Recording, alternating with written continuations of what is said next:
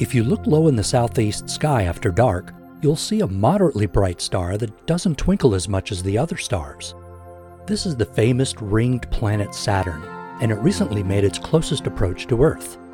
Because of Saturn's size and great distance, the planet will continue to look its best all through the autumn months as well. About two hours after sunset, the super bright planet Jupiter rises directly out of the east, but appears closer to the horizon, so be careful not to confuse the two. While binoculars won't magnify Saturn enough to see the rings, you might notice that it has a slightly elongated shape. It takes a telescope with a magnifying power of at least 30 times to actually distinguish the rings independently of the planet. The first person to see Saturn in a telescope was Galileo in 1610. His telescope was feeble by today's standards, and so he first described the rings as Saturn's ears.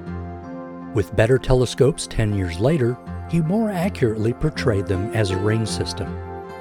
The larger the aperture of a telescope, the crisper the detail you'll be able to see.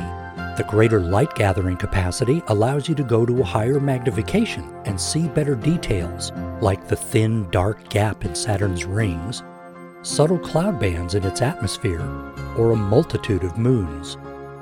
Saturn's largest moon, Titan, should be visible even in a small telescope. It'll look like a little star, somewhat close to the planet. Titan is bigger than the planet Mercury and is the only moon in the solar system with a substantial atmosphere. Saturn will remain visible in the evening sky through December, beginning each evening a little farther west each night. With the Delta College Planetarium in Bay City, I'm Mike Murray.